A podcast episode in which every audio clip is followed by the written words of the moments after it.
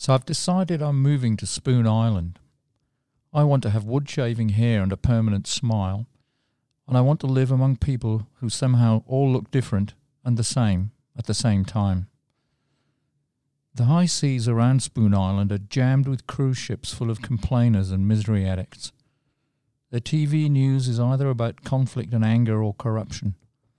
Their social media streams are jammed with mirror gazers, whiners, and self promoters. But the people on Spoon Island look incredibly happy. This is despite living so close together and having no visible means of travel. They appear to have risen above their restrictions and their differences and found new ways to express the joy of life. Their rather flat faces may be a genetic thing. It is an island after all.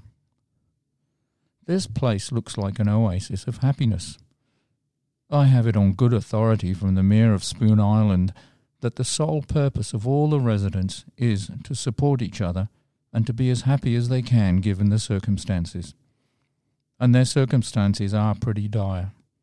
They can't leave the island without the Mayor's permission, and they all have to wear the same frozen expression, and they all have to stay put and behave themselves.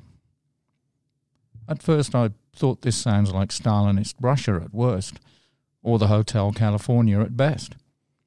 I wanted to know what drugs they were on, and what happens to spoons that don't like the rules. But the mayor said that a spoon's life is not about being happy all the time. Each spoon was prepared to suffer some pain for the benefit of the whole island. I shook my head. This all sounded a bit woke to me.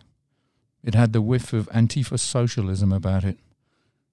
If the mayor wasn't careful, Spoon Islanders would soon be demanding universal health care, free education, free public transport, and icy poles for everyone. The island would sink into a sugary whirlpool of contentment. Nobody would ever feel the need to achieve anything or climb on somebody else's shoulders to catch a mark and make a billion dollars for themselves. Spoon Islanders would have no Ferraris or supermarkets packed with ten different brands of tomatoes. They would have one wooden car and one boring can of tomatoes each. Then I looked at the Spoon Islanders again, and they were still smiling. I felt like slapping them. Stop being so damn happy in these miserable times, I thought. But then I thought, why not? The mayor said every spoon was happy in their own way, as long as their happiness didn't make other spoons miserable. And they still all get free icy poles. I'm packing my bags now.